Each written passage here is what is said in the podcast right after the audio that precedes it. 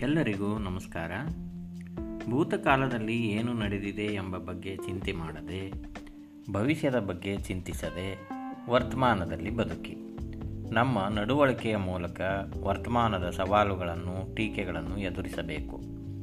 ನಮ್ಮಲ್ಲಿ ವಿಶ್ವಾಸವಿದ್ದರೆ ಅಸಾಧ್ಯವಾದವುಗಳನ್ನು ಸಾಧಿಸಬಹುದು.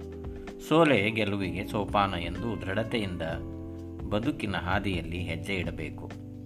ನಮ್ಮ ಜೀವನದಲ್ಲಿ ಯಶಸ್ಸನ್ನು ಪಡೆಯಬೇಕಾದರೆ ನಮ್ಮನ್ನು ನಾವು ಬದಲಾಯಿಸಿಕೊಂಡು ಉತ್ತಮ ಮಾರ್ಗದಲ್ಲಿ ಮುನ್ನಡೆಯಬೇಕು. ನಾವು ನಮ್ಮನ್ನು ಬದಲಾಯಿಸಿಕೊಳ್ಳಬಹುದೇ ಹೊರತು ಜಗತ್ತನ್ನಲ್ಲ.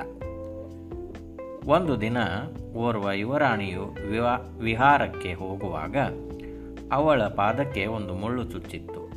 ಅದನ್ನು ಕಂಡು ರಾಜನು ಮಂತ್ರಿಯನ್ನು ಕರೆದು ನಾವು ನಡೆಯುವ ಜಾಗದಲ್ಲಿ ಮುಳ್ಳು ಚುಚ್ಚದಂತೆ ಸಂಪೂರ್ಣ ನೆಲಕ್ಕೆ ಚರ್ಮದ ಹೊದಿಕೆಯನ್ನು ಹಾಸಬೇಕು ಎಂದು ಅಪ್ಪಣೆಯನ್ನು ಕೊಡುತ್ತಾನೆ.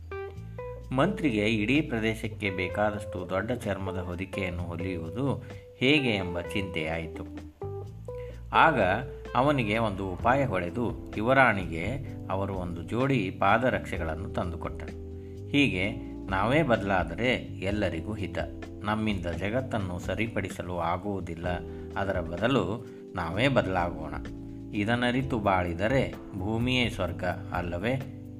ಧನ್ಯವಾದಗಳು.